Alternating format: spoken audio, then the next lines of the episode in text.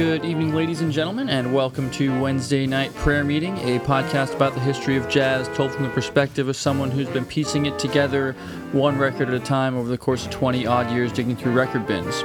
From Hermosa Beach, California, I'm your host, Frank, and because of a busy week I've been having, I haven't finished putting together the episode about Gil Evans that I've been working on, and so I thought I'd share a song from one of Evans's albums to act as a little bit of a prelude to that.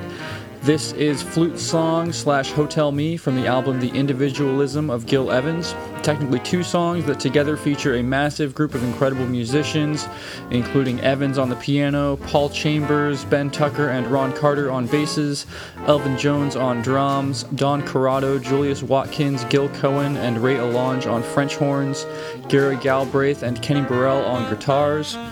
Margaret Ross on harp, Jimmy Cleveland and Tony Studd on trombones, Bill Barber on tuba, Bernie Glow and Johnny Coles on trumpets, and on various woodwinds, Eric Dolphy, Steve Lacy, Al Block, Bob, Bob Tricarico, and Garvin Bushell.